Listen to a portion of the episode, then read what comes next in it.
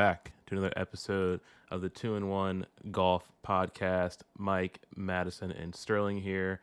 We've got a lot to get to. We've got two tournaments to cover. We took a little trip, Madison and I did, to Myrtle Beach. Tiger Woods ending his deal with Nike, new equipment, and a whole bunch of other stuff. Before we get into that, please make sure to like and subscribe to our podcast. We appreciate you all listening. Mike, Madison, how are we doing? Sterling doing great. Little cold, little wet, little snowy here in Richmond, Virginia, but uh, ready to talk some golf. Yeah, I mean, uh, weather's definitely taken a, a little bit of a turn. Uh, we were, oh, I guess I should say, we attempted to uh, to put some rounds in yesterday and film some stuff. The wind was definitely up, but today a little bit of a different situation with the white stuff coming down. So, um, but all good. Just gives us more time to catch up on golf. Yeah, we attempted to do the T flip challenge where if you've if you watch YouTube golf, you know, you know, you get a group of guys or girls or your buddies, you play, you flip a tee, whoever the tee points to, that's the shot you take. So it's kind of like captain's choice, but the tee decides the ball. And uh, yeah, like Madison said, the wind was just a little bit too crazy, and uh, we had to bail on it. Um, but to start the PGA Tour, last two weeks was in Hawaii. I want to start with the Sentry tournament of players, no longer champions. Mostly uh, champions. Kirk picking up his, yeah, yeah, mostly champions. You know, some top, other pretty good guys, top seventy, yeah. top seventy in the FedEx Cup. Um, but yeah, Chris Kirk wins his sixth PGA Tour event, picks up 700 FedEx points and also 3.6 million dollars. Where do we want to start with this tournament? Do you feel like it's lost any any of its identity now that it's the tournament of mostly champions and other guys who played pretty good last year? Because I feel like it has. I feel like, you know, it's great to have an acknowledgement of people who played pretty well, but every other signature event this year is that. So why not have a tournament that really just recognizes the winners, the people who actually manage to close the deal. I, I feel like it really does kind of lose something. It, it kind of loses its identity and becomes you know, just another one in the pack. Yeah, I wonder whose decision it was to make this event an elevated, designated signature event. Because I think you're right, Mike. I mean, if this tournament being the first one of the year, like everyone hasn't watched golf in a while, so you're kind of excited to watch and tune in. Um, you know, in previous years, it really felt like you know the best of the best because everyone won last year, um, but now you kind of lose that, and you know the field of what seventy something guys and everyone's shooting under par, and there's still no cut. Um, I don't know. It just it doesn't feel the same. But I tell you what is the same: the amount of birdies that these players are knocking in at that golf course. Yeah, is the par 73 kind of ridiculous? It is because two of the par fives play well under yeah. par. I mean, both of those aren't the guys hitting short irons into them. I know they're long on the card, lots of yardage, but the way they play so far downhill, still driver short iron. Yeah, I mean, a lot of those drives that they're hitting on them. I mean, you're going into commercial break and coming out of commercial break, and the ball's still rolling. I mean, yeah, I don't think you can really say it's a par 73 course. I think Max Homa had the longest drive of the week and the longest drive on tour ever, like 470 or 477, I think. 477. Yeah, I mean, I think that's just kind of like a number they threw out there. It doesn't play anything close to that though. So, but kind of getting back to your point with does has the tournament lost anything? I mean, I see where they've gone with making it a signature event because if you think about it, it has the DNA of a signature event anyways. I don't think that it should still be called the Tournament of Champions. Um, they should rename it and, and call it something else. Well, but it, it's yeah, it's just it, a signature event with the guise of these are the it, the best of the best, I guess. It's just the Sentry now. It's not yeah. the Tournament of Champions yeah. anymore. So they they yeah. did that. They at least changed the name um, and I'm fine, honestly, with the extra FedEx Cup points, the bigger purse, all that stuff. That, that's all fine. Again, if you won last year, you deserve to play for those big those big prizes. But I think that again, stripping it of its you know, stripping it of its heritage, stripping it of its history, and how does this distinguish itself now from the other signature events? And it it, it, kind of doesn't. It's still great. I still loved watching it. Uh, the drone following those 400 and some odd yard drives is still pretty sick. The the timer that they have on him is funny. So a lot. Thank goodness all of that is still there, and it's just so gorgeous to watch. I mean, you, you gotta love, you gotta love watching it. Yeah, um, beautiful views, like you said. Um, one thing that was kind of tough to watch. So Madison and I were were coming back from Myrtle, and we had it, you know, on my phone. You know, shout out to Madison for driving, and keeping his eyes on the road. But um, the the amount of commercials, I believe it was on NBC, um, still kind of high. And we were sitting there wondering, like, because Madison said, the last hour is supposed to be, you know, presented by Callaway, the new Chrome, Chrome Gold, Chrome Tour, the, the Waffle called. House. Thank you. Hats. Yep. Yeah. Um, and we're like, man, like, when is this hour supposed to start? Because Chris Kirk was on 15 or 16, and they just went to commercial. But then we sat there and we thought about it. It's like, okay, he's going to play 18, which is a par five. That's going to take a while. But the hour includes the ceremony. And I really want to know. Let us know on Instagram or YouTube. But how many of you all stick around to watch the? Cer- I've the only ceremonies that I watch are the Masters when they go into the cabin. Maybe the U.S. Open because uh, I like to see the amateur um, out there with the Open champion, um, and m- probably just the majors to be honest. Yeah. The Open Championship, definitely. You know, you've got to see someone be crowned the champion golfer of the year. That's that's pretty special. But yeah, I I'll listen to the couple questions that the winner answers on the green and then I'm off to something else. Definitely not watching the ceremony itself. That was that was pretty ridiculous. I felt like they could have done a lot better in timing when that last hour was going to hit because there were so few golfers out on the course. You really didn't get a whole lot of shots. They were really, I think, kind of banking on some drama. And if Mm-hmm. if there had been some, then yeah, it would have been fantastic. But unfortunately, that didn't come through. So it's kind of tough to to watch a coronation like that. Would have liked to have something to fast forward through, to be honest. Yeah, so Chris Kirk hit a five iron to three feet on 17 to basically close out Theegala, and Spieth uh, just needed a par on 18 to win. And like we mentioned earlier, 18 super easy. I think he hit still hit driver. He was hitting that tight draw all day, and then I think he hit five iron, and then a wedge, and then a two putt, and walked out of there. Um, one thing that they were showing during his long walk up 18 is uh, after he wrapped up the FedEx Cup um, season last year, he actually focused on playing golf left-handed. Did you all I see saw that? that. That was pretty sick. And and said his best round was an 82. And one thing I have here on our little rundown, and and we can get into is, could Chris Kirk beat Madison left-handed? I think it all depends on where we're playing. Now, does he have a little bit of an unfair advantage? Maybe. He's he built a driving range in his backyard.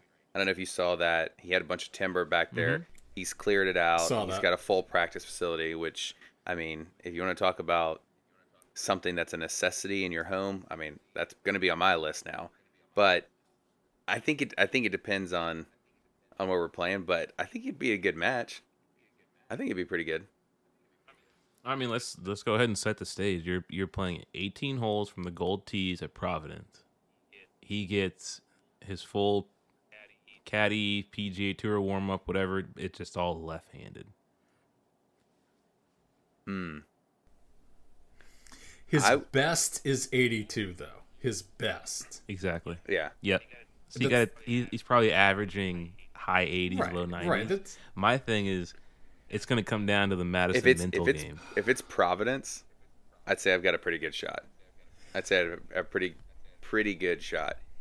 Anywhere else, I mean, I don't know. Providence is just the friendly confines, isn't it? It, I mean, it is. I, It- I, it is. I, I know Providence pretty well. I know that that you really don't have to hit driver a lot there. I mean, I can just lean on my two iron a lot to get around that course.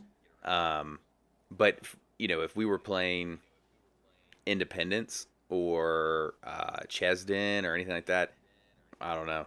He he, he may have me if if uh, if he's consistent left-handed. Yeah. It'd be a good match I think the fans want to see it. to watch. So Yeah. I think we're putting the invite out there to Mr. Kirk. Chris Kirk. We would be happy, happy to film. I don't think Yeah. he's going to go back and play left-handed. It seemed like that was just something to clear his head. I think he he's won now. He's uh, a little bit in the driver's seat. I think he's going to take that momentum and keep going. I don't think he's going lefty anytime soon. But if you lose it again, and you you know you need to clear your head, let us know. Do you think he wins again this year? Um, y- I think he's got a good shot. Mike, what did um where did he win last year? Was it the Honda. The Honda. He won at Honda last year. and he took off the week before. I think we were talking about it. He took off the week before because he his game Right. sets up a lot better there Yes, than that, than anywhere else. that So- was a real calculated risk on his part because that was waste management that he skipped, right? I To think play the Honda. I think it was. He skipped a he skipped a, an elevated event to play the Honda because the fit was so much better for him. Yeah, which so- that's that's playing chess when everyone else is playing checkers. I love that.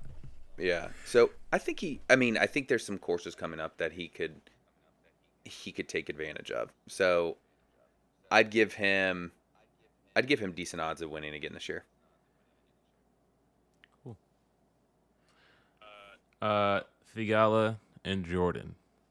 Um, Theegala, just, mm, man, I was pulling for him hard, Mike. I know you were. I could Um, feel he- it. I, I could feel the love. he- I could feel the vibes coming coming up 95.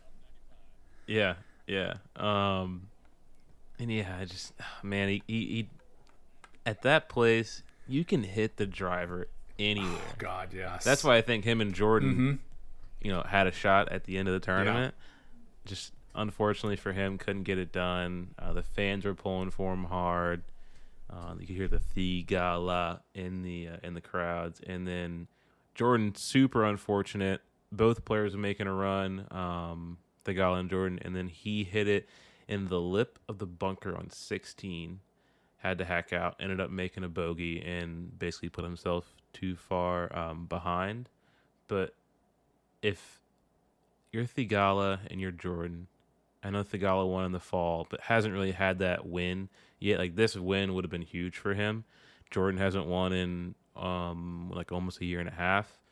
Um, I think this was your best shot for Theegala and Jordan, and they didn't get it done. I think playing their regular games, like not having an off the charts for them driving week, yeah. I don't think you've got another ballpark this big that you can just hit it anywhere.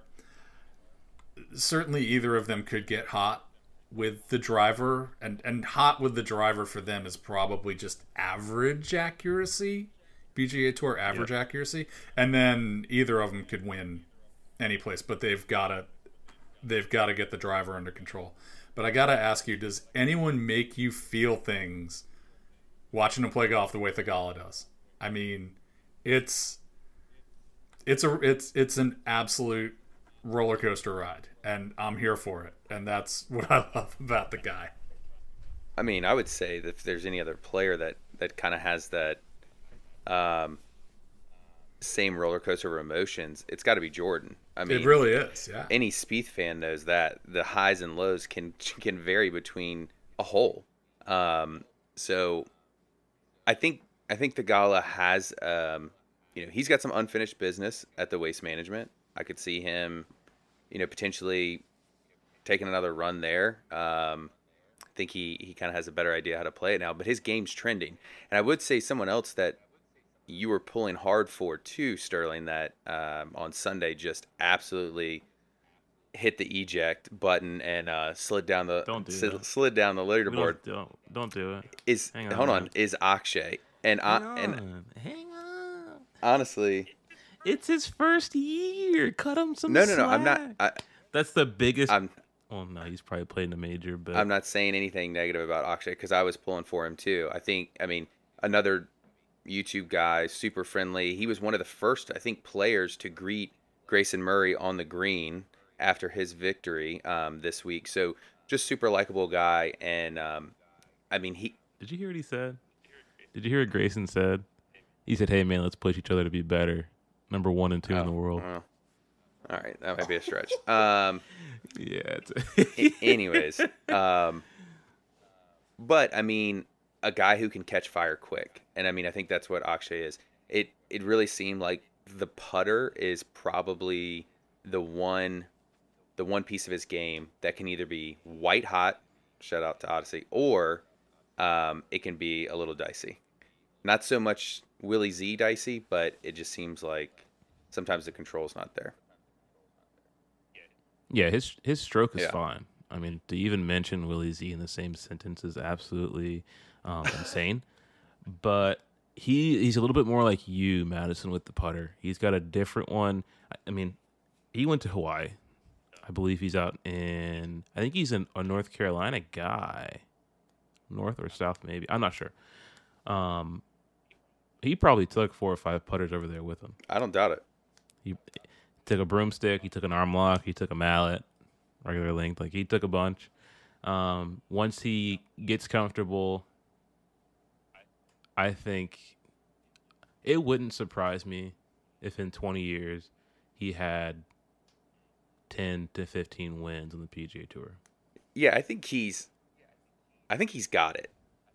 I do think he he he definitely has it. Um but like you said, he he's still early on the scene. Um and once you start building that He- confidence and well- everything, I think he's going to be solid. And I do think he can rattle off some wins for sure. He actually turned um, pro when he was 17. Yeah. So he's actually been a professional golfer for four years. Um, just hasn't had his breakthrough. Well, he had it last Mm-hmm. year when he won the Barracuda.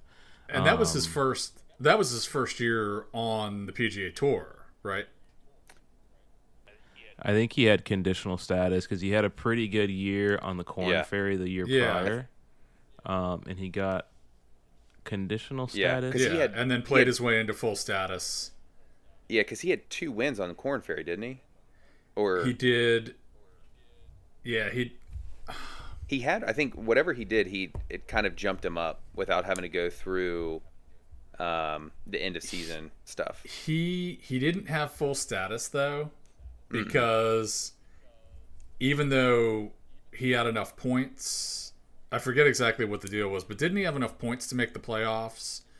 But because the Barracuda He wasn't a uh, you know wasn't a primary field event, believe that didn't get him his full status. He was obviously going to have it for this year, but he never got full status last year. I believe his, his really good Corn Ferry year was 2022. Then he got con- conditional status also the year 2022 and would have had enough points to make the FedEx Cup playoffs, but didn't get a win. So his points didn't count. Right. Right. All in 2022.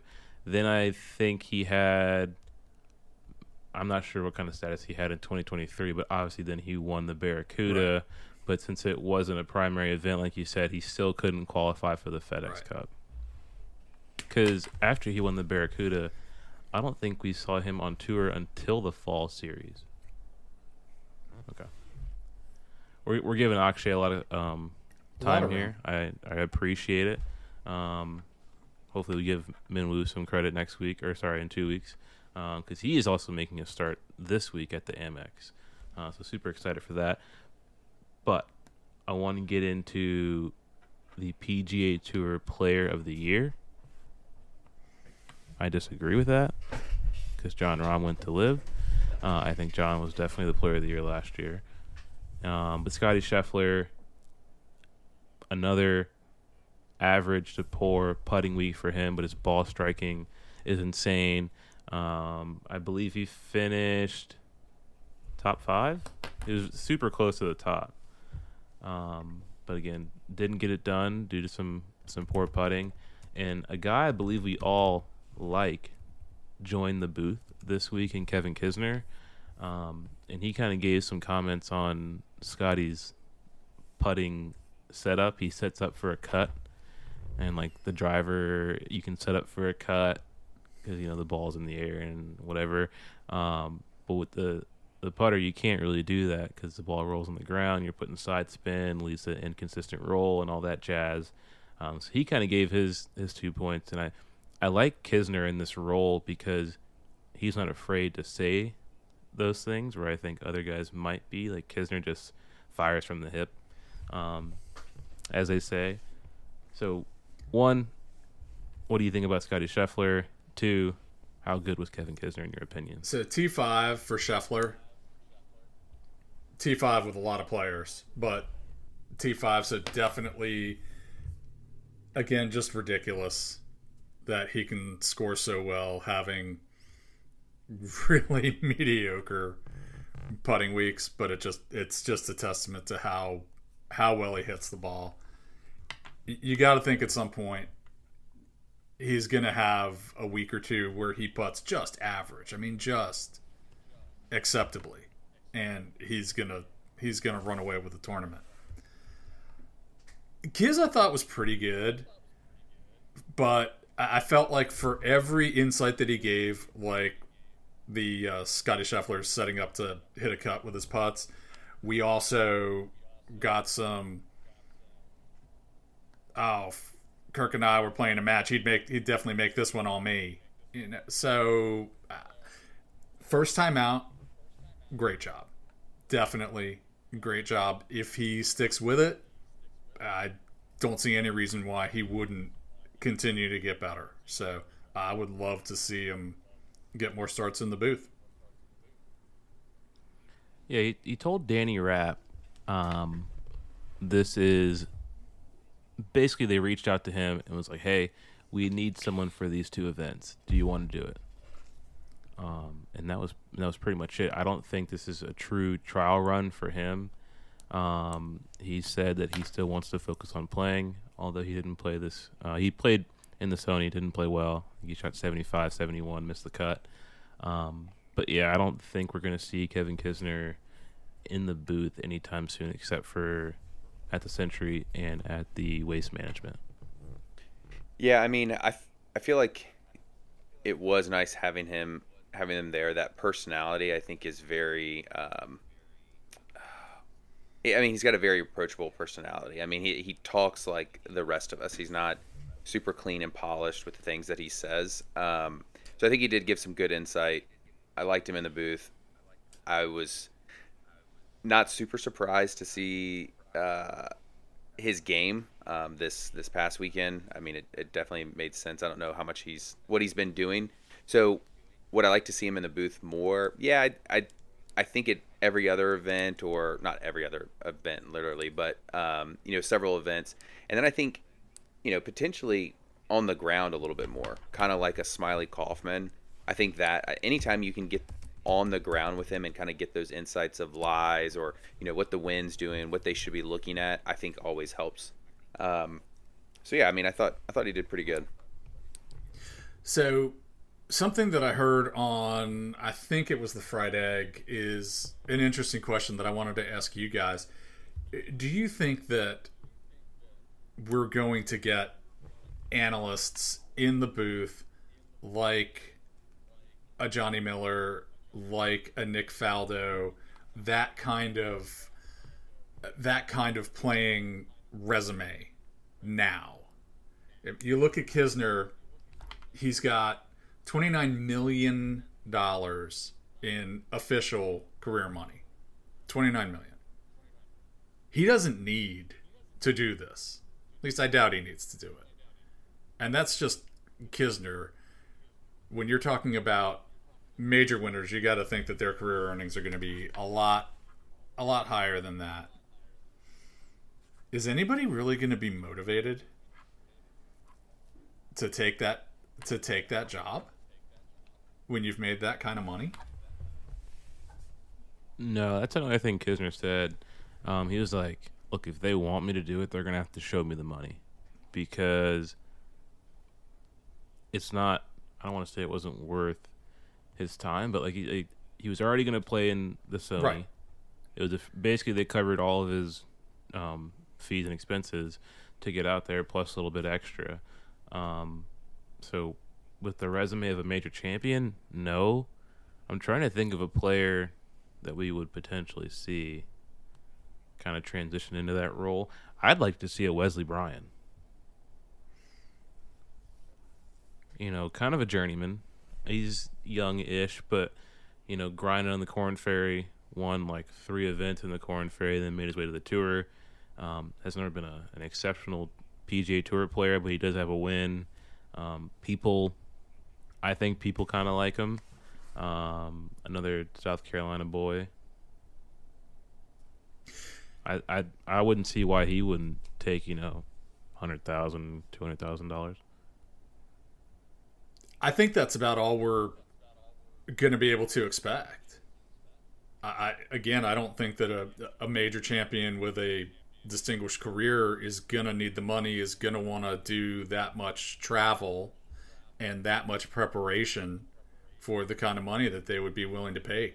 You know, so you'd be looking at a Colt Knost, at a Smylie Kaufman, and if Wes Bryan doesn't make it as a player, yeah, I think absolutely you could see him as an analyst.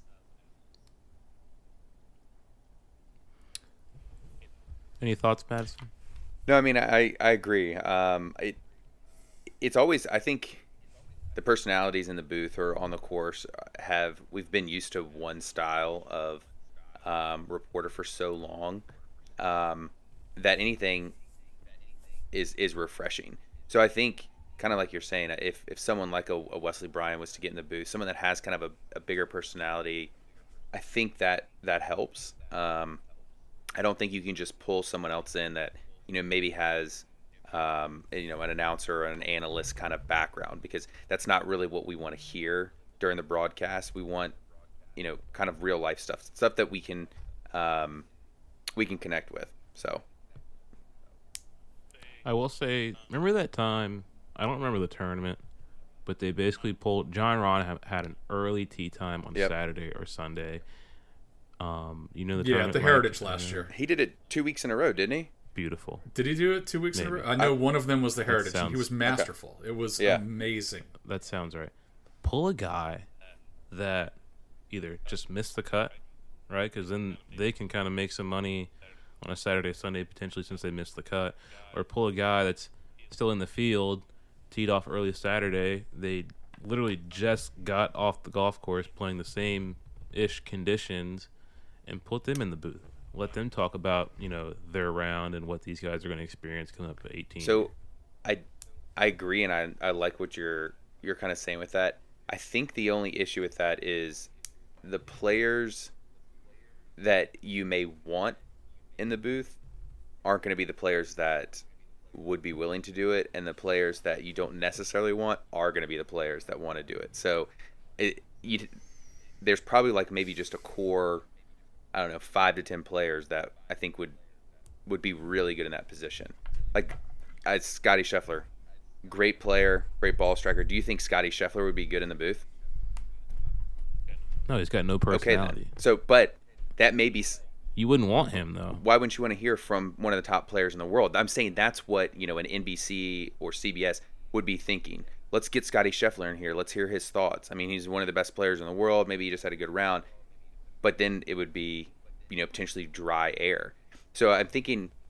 I guess what I'm trying to say is, what the network may see as the right candidate to fill those spots of, of what we're talking about versus what we would want are probably two different things. And I think it would always err on the side of the the network as opposed to the fan.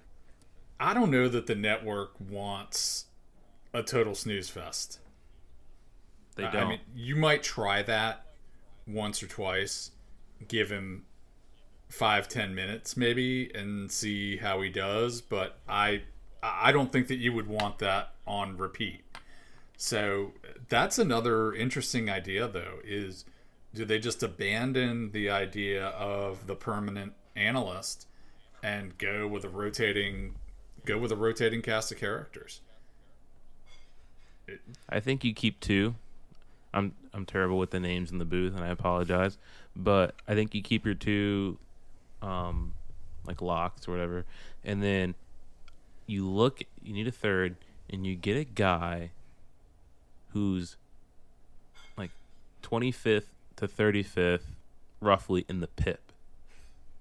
Even though I'm not sure if that exists anymore, but you got to get a guy who's looking to grow their brand. Mm-hmm. Yeah. You're telling me Minwoo Lee wouldn't do it? So you still want the traditional anchor and the traditional former player analyst, and then you've got a third guy in the booth, kind of providing that off the cuff, fresh takes player who just finished. I would be absolutely in favor of that, and that would honestly take a lot of burden off the full time analyst who I mean, let's face it. If it's not Trevor Trevor Immelman, you're running out of things to say. Yeah. Um, last thing from the Sentry, um, first tournament of the year, a lot of new sponsors and a lot of changes. Um, Xander Schauffele went to what brand, Madison? Oh God, I think it's descent. I What think it's brand, Descente. Descent. What is it? Descent. Descent. Descent. French skiing apparel. Right, perfect fit. Makes Oh, yeah. sense. Jason Day. I always mess up this company. I'm gonna give it a shot. Mal Malbon, Melbourne. Melbourne. Melbourne. I always want to say the Australian. Is it a city? Melbourne? Yes. Every time I see it, that's exactly what my like brain goes. He to. may pronounce them the same way. He may pronounce both words exactly the same. he might think that's what it is. Could be. Could be the reason he signed. Um, I only like it because we're talking about it, and I know it was about a week ago now, but um, he doesn't look great. I think the shirts are fine. I think he could have kept wearing the Nike skinny tight fit pants, and you know, just throwing the logo on a on a shirt. Um, but it's different, and we're talking about it. Any other equipment or clothing brand changes that you all have seen the last two weeks that you kind of want to highlight? Um, I mean, I did see your your boy Minwoo signed with uh, Lululemon. yeah, I'm very disappointed. Um, it almost kind of seemed. I saw. Uh, I think one of the ads or one of the first uh, commercials or something with him, and he just looks plain. I mean, it it almost kind of reminded me of like uh, like an Adam Scott, just super neutral tones all the way through. Um, but you know, good for him. It should potentially bring more um, more stock to him. I will just kind of going back on this because I, I know we had a conversation about it last weekend, and I it still doesn't sit right with me. The way they have Jason Day dressed right now is is horrible. They've got the 1990 polo sleeves that come down past your elbow. He's got to be restricted swinging the club, and the pants are ridiculous. Like I, I know there's, I understand that they're trying to, I guess, put a little bit of fashion in the game, but that just it doesn't look good. And then one of their other signings too, Charlie Hull. The outfits they picked for her looked looked normal. They weren't they nothing crazy on that, but the Jason Day, those blue pants that look like four sizes too big with those swirls on it. I don't know. Not a fan. I don't really care what Jason Day is wearing. Literally, do not care what Here- Jason Day is wearing. Here's my here's my question. I think this is this would be the best part of it. Jason Day wins this year, and there's a photo of him holding the trophy in that outfit. If you looked at it, you wouldn't know what year it was. Put it in black and white, you wouldn't know what year it was. you'd be like, is that 95 or 24? I'm not 100 percent sure because it looks like he's wearing the same clothes. That's all I'm saying. That's a good point. I like that take. I like that take from you. Um, all right, the Sony Open, um, the afterthought of the Hawaii Swing, uh, Grayson Murray. I don't. Um, this guy's usually been known for his talk, not his play. Um, talked smacked Kevin Na uh, when Kevin went to the LIV Tour, and I think oh, Kevin. I'm trying to think who started that. I think maybe Grayson said no one's gonna miss you. Um, play fast or something. We got we got any? Anyone remember that? I mean, that's two years Yeah, ago. there was there was something said. I thought it started. I know it went through Twitter, X now, and then um, I think it there may have been words exchanged on the range at some point as well. Um, but no, you know, Grayson Murray, like you said, definitely known for more of his temper. Obviously, we've seen him throw clubs, break clubs, um, all of the above. And so to see him see him to go go out there and win this week, but also I think just kind of the composure he had on that first playoff hole. Keegan's in a great spot, Ben An's in a decent spot as well, and then he tries to cut one off the palm trees and hits a palm tree like 100 yards out. You know, he's behind the eight ball starting starting from his second shot and doesn't lose his composure, hits one out to kind of the fat part of the green, middle part of the green, and then just, you know, sinks a 30 or 40 foot putt. I mean, I would say he's a changed changed man, at least from what I can tell. But definitely happy to see um, the new and improved Murray Grayson Murray 2.0. Seems like he's a very happy guy and a much better headspace now. Um, but yeah, way to go out there and and take it on the playoff hole when two other players were in much better spots. Yeah, I mean it's amazing what being clean and sober will do for you.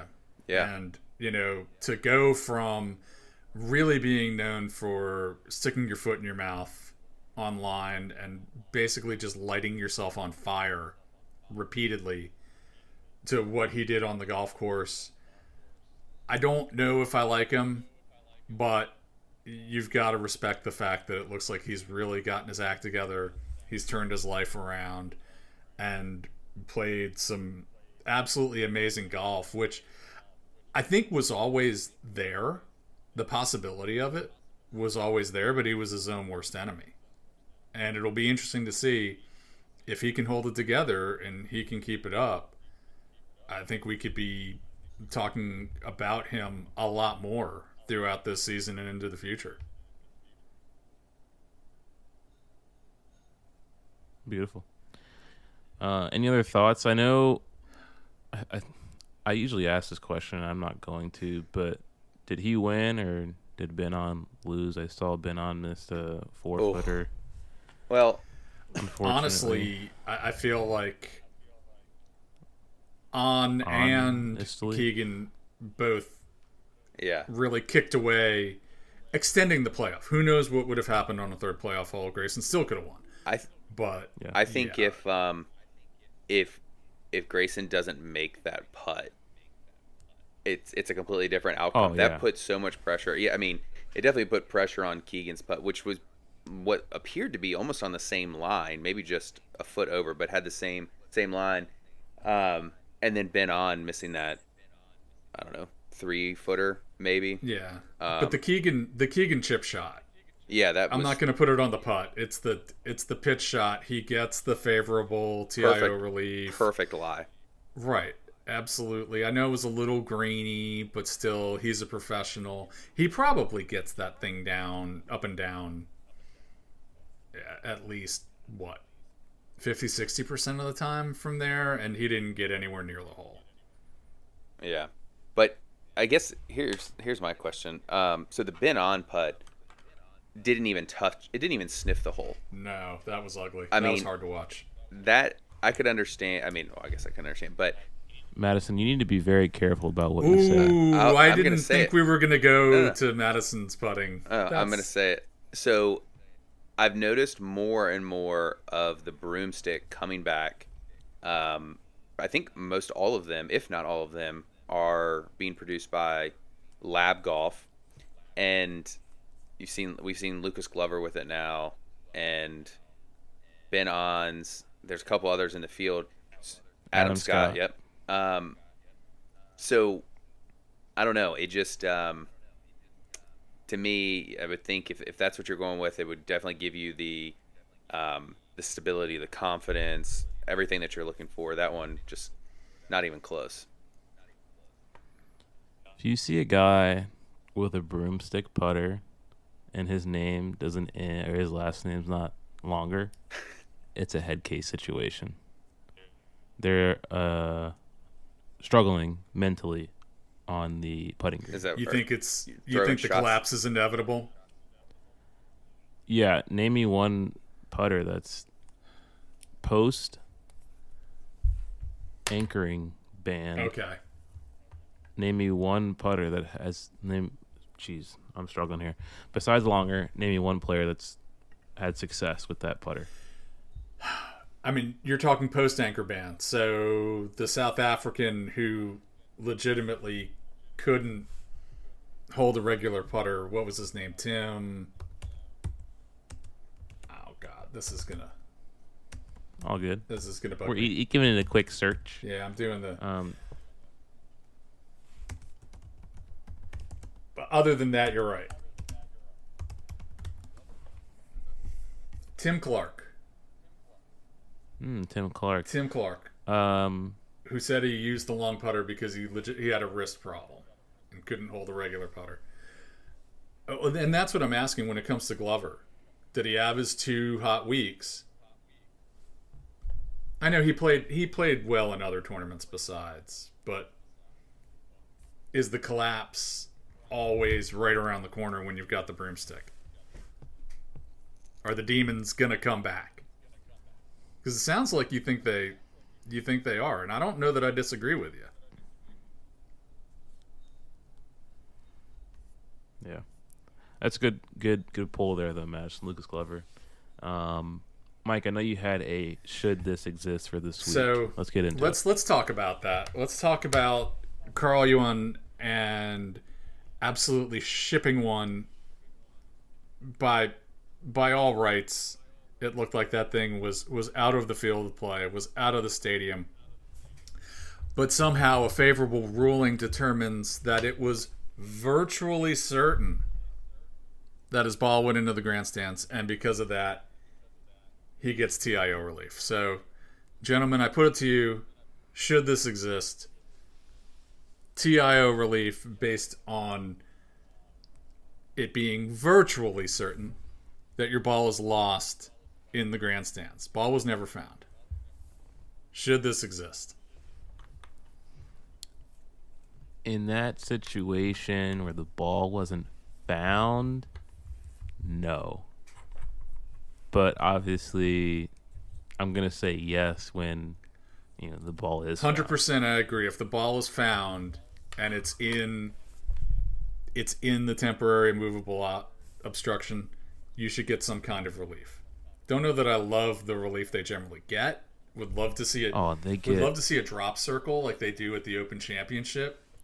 Make it kind of scruffy. They- make it make them think a little bit before they try to ship it into like- the bleachers. yeah, it's like a half a penalty Yeah. stroke. You know, that's how bad the I'm- lie is. I like I'm that. down with that. Yeah. Um. I mean, I just because they intentionally do Yeah, it. they do.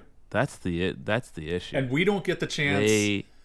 Sterling, when you're coming down the stretch at the State Open, I don't like this.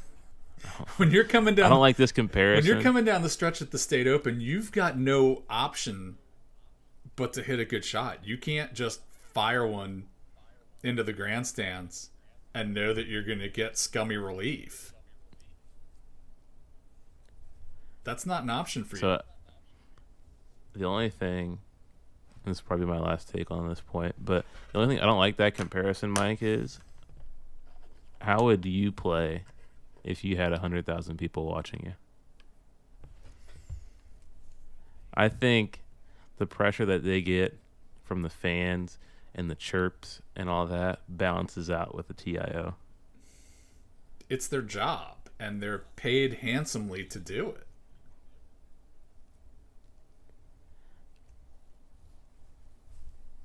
You know, yeah, okay. I, I I see that. Yeah, but the the chirping and the have you seen the new thing? Obviously, with sports gambling becoming um, pretty big in almost every state now in the in the country. Um, but you know, guys are in the stands and I got a grand on you to make a bogey here or stuff like I- that. I've started hearing about stuff like that. Didn't somebody hassle Max not too long ago? Didn't Um, someone heckle him? was it i'm trying to think was it max? I know that there was there was um god i can't remember if it was max or maybe it was jordan but there was two guys kind of like gambling off the side Yeah. and he was like guys could you just get like i can hear you? Like just give it a minute and let me putt or whatever something along those lines. So yeah i mean i don't know. Kind of back to your point mike do i think it should exist I think it could go either way. Um, just because if the ball isn't found, obviously in any other scenario, lost ball, re-tee, whatever it may be, but being in a grandstand, you know, there could be someone that picks it up and puts it in their pocket, or you know, maybe a kid grabs it. I wouldn't say it could get lost because underneath it's basically all just, um, oh god, I can't even think what I'm scaffolding underneath. So it's not like you could lose it down there. So I don't know. I think I, I see where it gets really murky, and maybe it's better just to say, hey, if it's if you can't find it, it's it's a lost ball kind of situation. But um, I could definitely see it go either way. You know where this doesn't happen? The state open. The State Open. You know where else it doesn't happen though? the Dubai invitation. I don't know about the Dubai Invitational. I wasn't watching that. I was thinking more the greatest golf tournament, the Masters. No bleachers around the 18th. Just the patrons. You've got to hit a shot. You've got to hit a golf shot.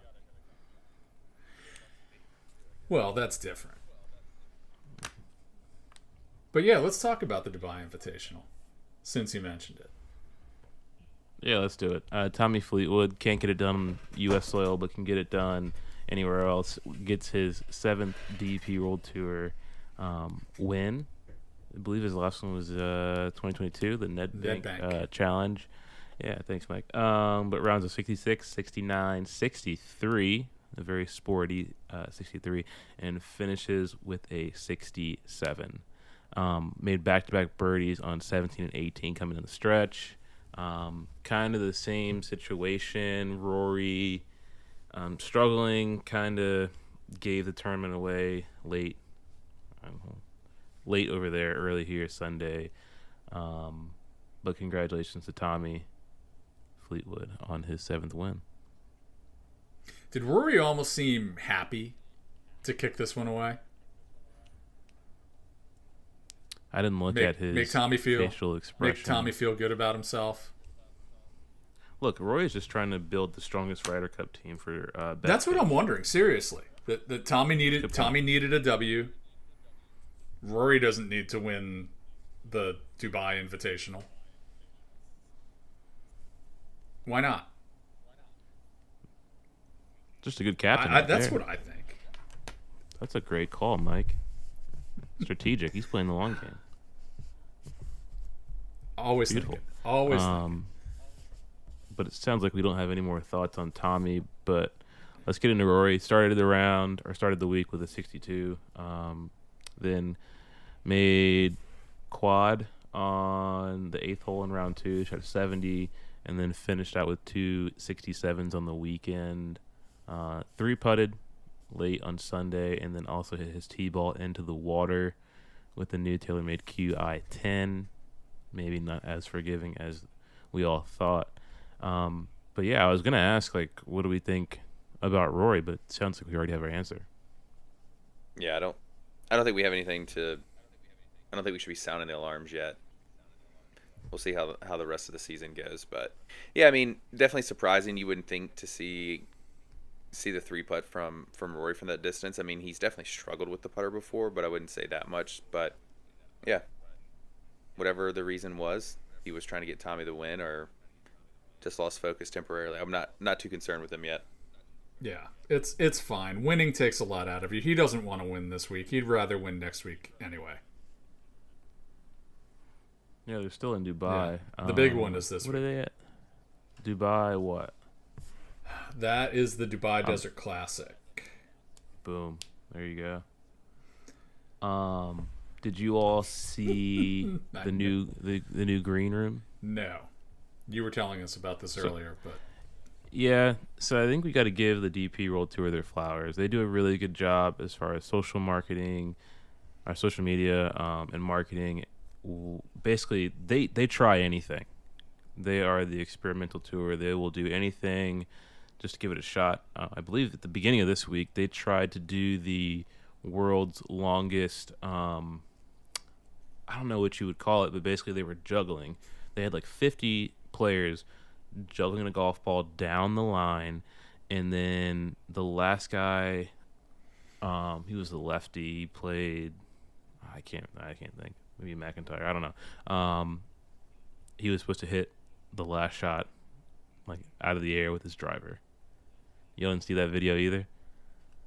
It was pretty cool. You should get, you should uh, watch it if you get a chance. But they're always trying to break world records um, with their players. They do the 500 tee shots. Can you get a hole in one?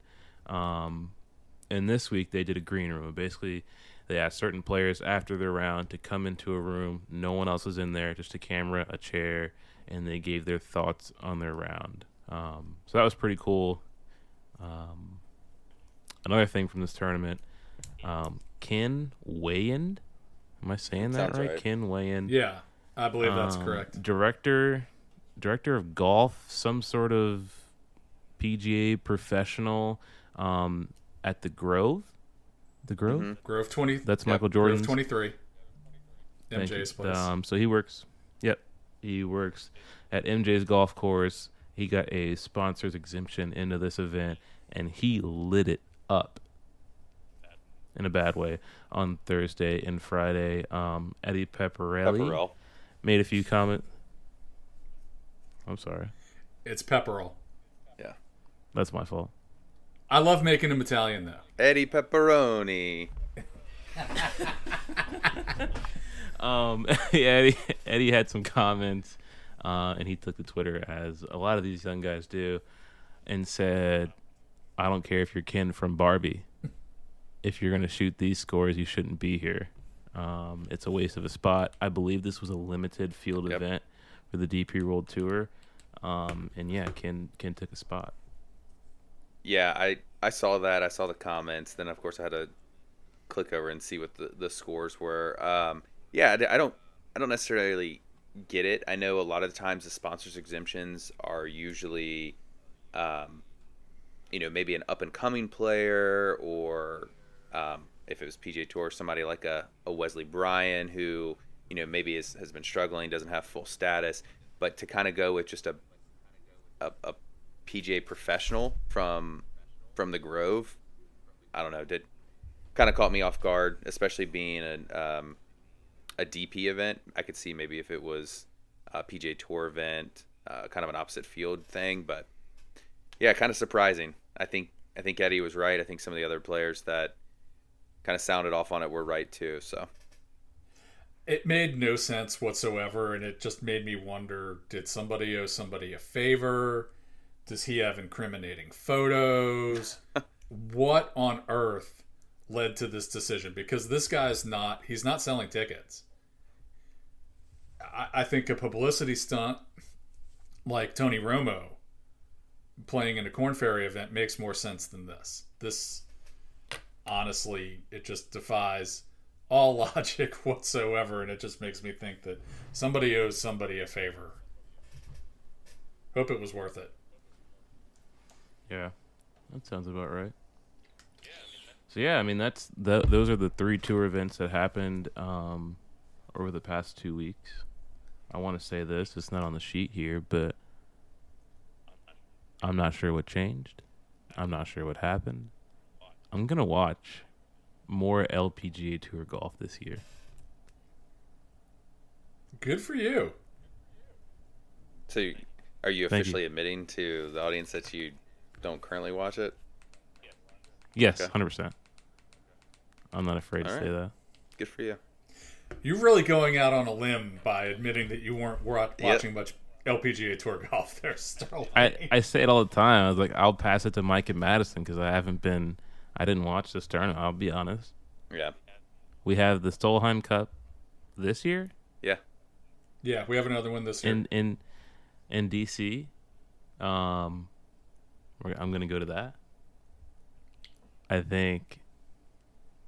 I'm trying to think. If, if I have to pick a, I didn't, didn't pick a player now. Oh my God. Do I have to say one right now out loud? you, you do can I do your time? you can do your research. Hey, but uh, you know, I'm really proud of you. You know, admitting that you have a problem is the first step, and I think I think if nothing comes out of this other than you've got some something to contribute when we talk about Solheim or LPGA events, I'm I'm super happy. So, um, if you need a sponsor or anything, let me know. We can we can call and chat. But uh, I don't know if this is the week to be making jokes about this stuff, Madison. why is that? Why is that, Sterling? because our last two winners in the PGA Tour have overcome some issues. Seems like the best time to talk about it. Speaking of issues, uh, let's get into this Myrtle Beach trip. I'm just kidding. I want to save the Myrtle Beach trip for last because um, Madison has a lot of explaining to do. Um, Tiger talk. Tiger ends his 27 year partnership with Nike. Um, I've had a couple people ask me if I think Nike golf is over. Um, I don't think so. I mean, they're still making clothes and shoes. Um, but yeah, like I said, Tiger ends his deal with Nike. I want to ask two questions. One being, he's been wearing FootJoy for the last two, two years I believe so. um, on his on his foot. Obviously, he's had the injury issues, but Nike. It may now be clear that they just didn't even try um, to come out with a shoe that would suit Tiger Woods. Um, so that, that's that's question number one. Why? Um, question number two. Where does he go? Um, okay. Yeah, I mean, as far as the shoe, I, th- I think if you've seen, you know, really what we've seen the most on tour now, still a couple of guys wearing uh, the TWs, but for the most part, everyone has really bought in hard to the Jordans. LPGA, um, PGA, DP, you're seeing them all over the place. You see a guy like Justin Rose rocking a pair of Jordan lows. I mean, that is, I think, where they see the trend going. The the Tiger Woods. I th- I just think the lineup that they had with him being kind of out of play for so long just started to to kind of dwindle. I mean, even in stores, you used to always see the hat. They'd always have they always have a white hat and a black hat and then maybe another color, all the polos. But even in some of the major sporting goods stores, you're seeing less and less. So I think they're really just focusing more on the Jordan lineup um, when it comes to shoes, and then just their normal uh, copy paste print for the clothing. So I think that's what you're going to see. You'll probably see a couple more players maybe leave Nike and, and get one of these other other deals, kind of like Jason Day. Um, I'll say a lot of the signs are pointing that TaylorMade is going to develop an entire maybe um, apparel division around Tiger Woods. Um, and I think you may see at that point you may see someone like Scotty Scheffler go over there. Some of the other full TaylorMade players um, go into the apparel side as well. But that's that would I think be the most likely home for him would be TaylorMade. I've heard the same thing, and I suppose it makes sense. And I guess the big question is just does TaylorMade try to do they try to develop this from the ground up, or do they take a page out of the Callaway playbook and just buy one or more apparel companies in order to get it started quickly? And I don't look at TaylorMade's finan. Actually, TaylorMade is no longer publicly traded, right? So I don't know that their financials are out there in the uh, in the public domain. So I just don't know if they've got the cash on hand to to buy a company like that, not like Callaway does. So I guess time will tell. Time will tell. Um, one thing he did mention, um, kind of his like classic blue post um, with the Tiger Woods logo is, "We will see you in L.A."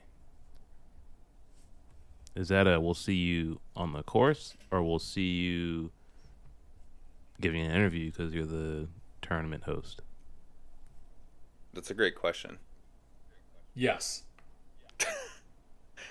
to both. to both or one of the other. One or one or the other, and it's a totally safe thing for him to say. He's not go. He's not going out on a limb. He's not going out on a limb by saying that. I I think that's going to be probably a game time type decision. I'm sure he wants to play. Loves Riv Yeah, made the cut there last Yeah. year. Cool. Um, I've got some other stuff here. The new equipment, obviously, they have the Callaway's got the new AI smoke. Ping's got the G430 10K, and TaylorMade's got the QI10. Um, anyone got anything to say on those products? Like, I haven't tried them yet. I've seen them. Um, I haven't hit anything yet. Just want to keep it keep it rolling.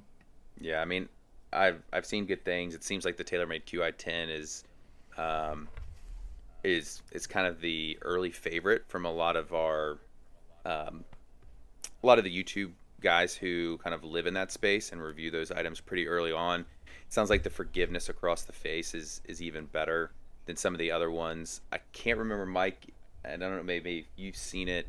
Um, the 10 is in reference to The MOI. MOI. Okay, yeah, The total the total MOI across both axes. yeah, that it gets over it gets over 10,000 whatever the unit for MOI is. It escapes me. Yeah, the it's second. cute. Isn't cubic inches. what does the QI stand for?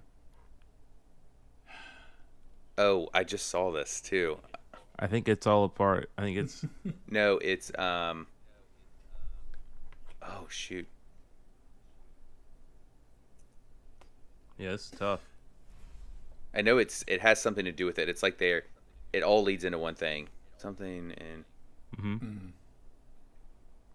Yep. uh, well, Well, the interesting thing about the QI10 to me is the fact that it seems like this is the first real forgiveness play that TaylorMade has gone with in a while.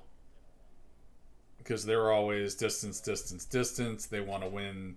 They want to win the launch monitor battle. They're not so worried about whether you're hitting a bunch of foul balls. And this seems to be the first time that I can remember that they're actually building a driver around forgiveness and touting the forgiveness of it. So I'm excited to get to hit it. And it sounds like Madison I and I might get a chance to hit it. Yeah. Yeah, that should be fun for y'all. Well, I mean, you were invited as well. You said no, then you hit me back and said maybe. So I'm not really sure what that means. So you just let me know. Yeah, it could be tough. Okay. Could be um because I'm going to I'm going to Phoenix literally seven days after. Sounds that. like that would be a fantastic time to try out your new driver. Do you think they give you the driver on the spot? That's what it sounded like. He said I don't. he said, "Well, I like we're having this conversation in mid podcast. Um, so this may be something that comes out later about a trip to the Outer Banks where we get a uh, TaylorMade driver. But he said he would recommend doing the fitting before you leave with your driver. So I assume that they would have everything there. And Mikey did say that they were going to have the full shaft collection, even the upcharges as well, Oh, wow. Okay. And all Well- all three head styles. If I don't if I don't go out on at least one of those courses with my new driver, what are we even doing here? Well, Huge I'll I'll for them. confirm tomorrow. I'll Pun confirm intended. tomorrow when we place our reservation because Sterling's going to let me know ASAP. I'll let you know. Should I go? Perfect. What do you think? Absolutely. You should honest, go. honest. No, no, put put yourself in my position. All right. First E programs start the following week. It'll be a Friday, Saturday, Sunday. I'm leaving the following Thursday on the first week of programs to go to Phoenix on another golf trip. Can can I say, How how old are you, Sterling? no, Mike? Let me let me hit him with this one because this one I think Okay. is I think this one's ahead, really going to hammer it home. Yeah. If there was a world where I could go back in time and be your age, I'm sure my wife is going to listen to this. Not really, but uh, this is just hypothetical. If I go back to your age and be single, no kids, anything like that, I would definitely play more golf Thanks. than than what you play. So if I had an opportunity to go on a on a trip after we even and we're gonna get to this in a minute after we've just been to Myrtle Beach, another trip to go to the Outer Banks, play three courses, get a driver fit for you as well, and then take said driver. You said a week later, seven days later, and then go to Phoenix and play more golf. Mike, I mean, back me up here. Doesn't that sound like a dream? Sounds like a normal day at work for me. Oh! Let me put you in again my oh. position because I don't I don't want this to sound braggadocious or whatever they say. Um, I can I can get the new TaylorMade Of- driver. Of course, we know that you can. It I can fit myself. we know that you can. That's not necessary. I can get onto these golf courses with no issue. I can do this trip at a, a quarter of the price. But it's all about the experience. What are we experiencing? We're all going down there together. Yeah. What do you mean? If you want to do this by yourself for a quarter of the price, Sterling, and be lonely boy playing golf by himself, then by all means, let us know how it is. Madison, I think I, I think we just found out where we where we rank. I think yeah, I think Sterling's out. So we'll uh, we'll we'll move on. All right.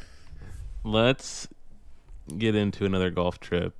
Um, Madison and I and, and two of our friends took a trip down to Myrtle Beach, uh, to Pawleys Pawleys Yep. Island. Um, Pawleys Island. went down on a f- went down on a Friday. Um, we were supposed to play a par three course, didn't work out, so we found another par three course, and it and I mean, it turned out to be almost a hidden. That was the highlight of my weekend. If I'm being completely really? honest, a hundred percent. well, we'll get to why in a second here.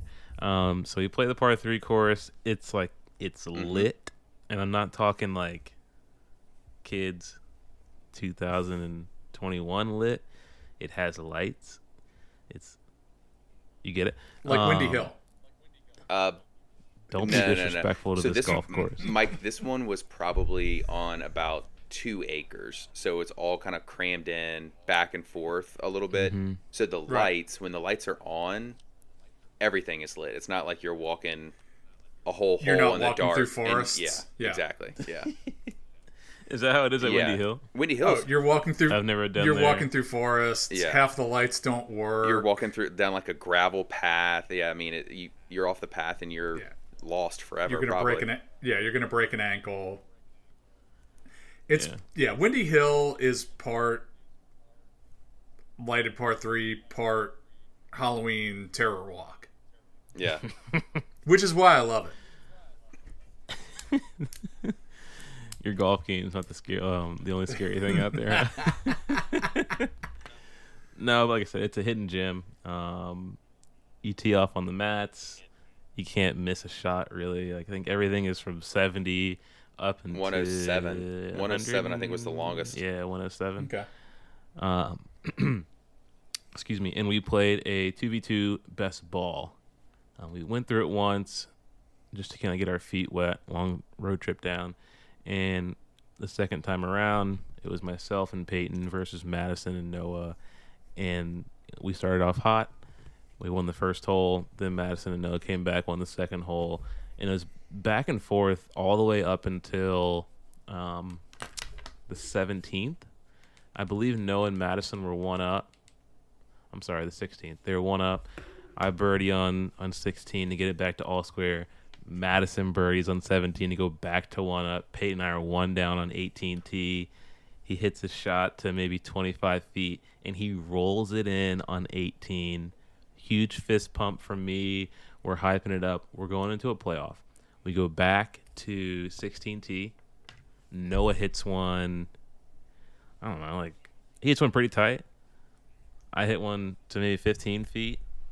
He, he's basically a gimme. I end up rolling in. No, I can't remember now. We both made birdie. The hole was halved, and um, yeah, we played maybe three or four more holes, and in the end, I think Peyton made birdie to secure it. So that was really fun. And I think I agree with Madison. That was probably the highlight of the weekend. Just good old fashioned fun. Didn't need a top 100 golf course um, to have a good time out there. So then Saturday we played Caledonia Golf and Fish Club. Um, it was raining all morning. Madison called the pro shop guy. What was his name? Want to give him a shout out? Oh God, it was uh, was it? I have to go back. I thought his name was Owen. All right. Shout out to Owen. Uh, we called him one if we could push our tee time back because we were supposed to tee off at like ten forty. Not nine fifty And, um, originally. I thought. And yeah, so we ended up pushing it back to like 12. And it was like the perfect time because we arrived and it was like the last little bit of rain and we got to play the entire 18 hole course in in pretty good weather conditions. Obviously the course was a little bit soaked. Um doesn't really drain too well down there. Um but again, another it wasn't a good match. Um I played well that day. Noah, my partner, played okay, and Madison and Peyton just didn't have it. Um, and this was when Madison's putter disappeared. No, I would say I ha- it was it was somewhat together through the front nine of Caledonia because remember I rolled in birdie on two and had a pretty good two putt on the par three after being long on that. So the front nine it was still kind of intact, and then the back nine it was it was gone, and then the second day non-existent. We went down there, Mike, we played obviously handicap stuff because Noah and Peyton they don't play too often anymore, and Madison is Madison. So I think I was obviously zero. Peyton and Noah were four, and Madison was a seven or a six. Six. um, something like that. And I played I played pretty well. And the second day, we adjusted. Mm, what were the strokes? I think you went up to a what? Um, I asked for twelve. You wouldn't give it to me. So I think I got I ten. think we, we gave yeah. you ten. Gave you Peyton ten. went up to six, and I Mm. think Noah went to six, six or seven. Yeah. Noah's one higher. And it was just so cold. It was cold on Sunday. We teed off a lot earlier than we did on Saturday. And, you know, I got called out for my effort. It's tough. It's tough playing with strokes. Um, you, I don't know. You know, your partner's getting 10, you're getting zero, and your partner's got a four footer for birdie, net eagle, and you can win the hole. It just doesn't happen. And it's very draining. and I'm looking at him now, and he's just not speaking up. And it was just all downhill from there. I think after, I think after the, he three putted the first hole. It was a two putt, but really he hit this putter three times, and he got a stroke on the first. Didn't win that hole. We were all square going to two, and come on, Matt, help me I- out here. Do you not remember, or do you just don't want to talk No, about it? I'm trying it? to remember True Blue. Like I remember Caledonia. Um, So the second hole you hit two iron and you basically topped it. I'm trying to think. Um, okay. Oh man. Uh, Okay, so one, yeah, okay, now I'm okay, now I'm getting it. Yeah. Two Yep, par Yeah. five, dog and then left. hole 3 was the par 3 which we won the par 3.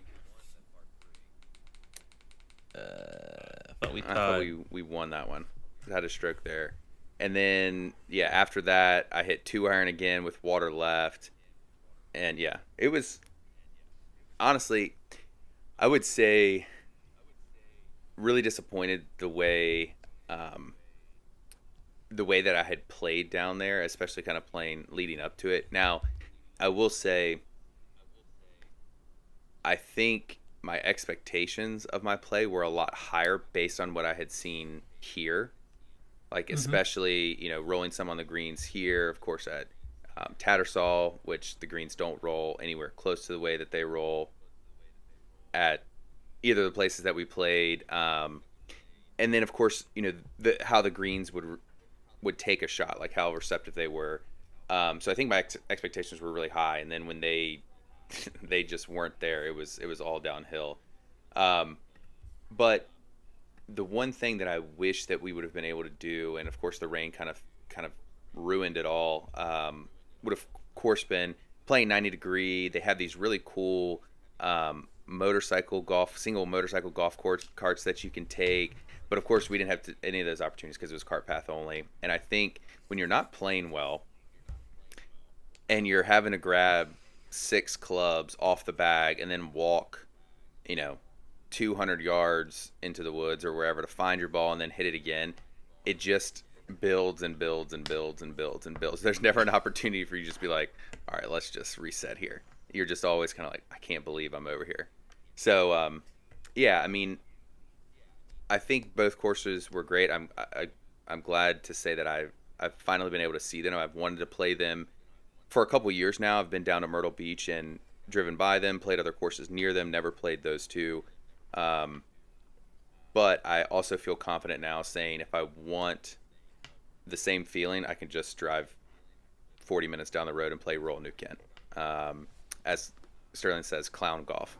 So Absolute clown golf. yeah, I, I will say, kind of going back to kind of tie a bow on this weekend. Shout out to Liam was the guy at the pro shop actually. Now that I'm thinking about it, and then our Airbnb host, who, like one of the best deals I've ever gotten on on an Air, Airbnb. We were literally four minutes from both courses, and the house was was great, honestly great. So experience overall was was pretty good. No complaints on the house. No complaints on the house except the ping pong table being a quarter of the actual size was extremely frustrating, especially for someone who doesn't frequently play ping pong because your misses are obviously very uh, very exposed. So I thought you were gonna call it the mattress. oh my god, yeah, that was that was the one downside. but um, you know, as I I guess that my body got used to it. It's like laying in a coffin, Mike. It was memory foam, but it was so firm. Like you would you would lay on it and then you would just kind of like slowly sink into it, but only just like a certain amount. So you'd have Oh, it's the worst. you'd have to like dig your heels in like you'd have to almost like try and bury yourself. It was like it was like sleeping in a coffin. You had to like bury yourself in it. Um but yeah, Mike, do you know what? Do you know what oobleck is? I do not know what oobleck is. Okay, never mind then. I was gonna compare it to. I thought you were going to tell me. Oh, it's the um, it's the stuff you might have made in science class, or maybe your daughters have made it. Um, Oh. basically, it's It's slime. it's liquid. Yeah. So if you step on it really quick, it's um, it's solid. Mhm. But if you go slow, you kind of sink. Right. You sink into Okay. it. I gotcha. Um, since we're giving shout outs on the Myrtle Beach trip, I do want to give a shout out to Melt. Um, they made the best pizza that I've ever tasted. Again, I got some crap for this from the boys. I'm not a huge pizza guy. Um, when I go out it's never pizza. It's usually a burger or something else. Um, but you know, when the place is called Melt and they have a bunch of pizzas, you try them, and boy, was it so good. Yeah, I will say that we had Melt at Broadway at the beach. Um, it was great. Also, last shout out, uh, Jose from PGA Superstore hooked me up big time. Um, I can't remember. I don't think we talked about it. Um, we talked about it on our live last week or week before, whenever that was. My seven iron recently broke in the hand. The shaft broke in the handle. One of the wildest things I've ever seen. Just hitting a normal shot, um, not no root or anything like that. Just hitting a normal shot and it snapped. Um, I knew the strip was coming up. Quickly ordered a shaft. Um, the shaft arrived to my house. We took it down with us. The first stop when we got into town was at the PGA Superstore. Took the shaft there. The guy was like, "No problem, we'll get it fixed." We're still walking around the store as you do because it's PGA Superstore. It's every golfer's dream because they literally have everything. And uh, he calls and says, "Hey, this is the wrong shaft." So of course I'm thinking no seven iron for the week.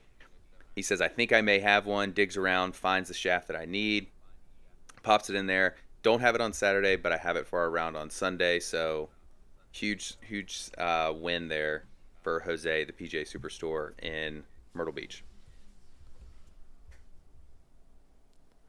Beautiful. All Love right, it. gentlemen, that's all I got. That's all I got. Um, anything else from you all? So what's coming up? What can the fans expect from us? Yeah, so coming up, um, like I said earlier in the show, we're going to be doing a podcast every two weeks.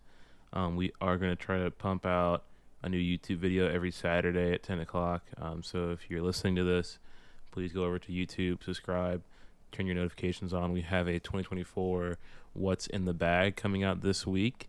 Um, so tune in for that. Uh, what else? We're just gonna be we're gonna try to get to a consistent schedule.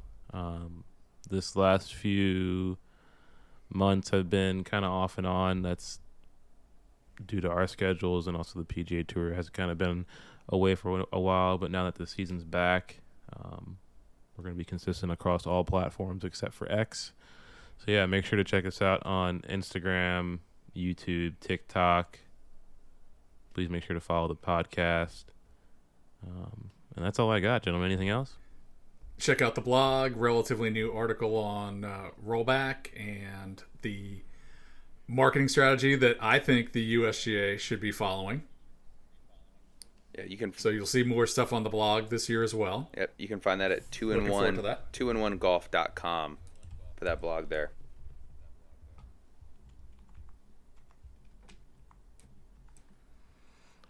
All right, ladies and gentlemen. Well, thank you all for tuning in to episode 55. Hopefully, your 2024 is off to a good start, and we'll catch you all in the next episode.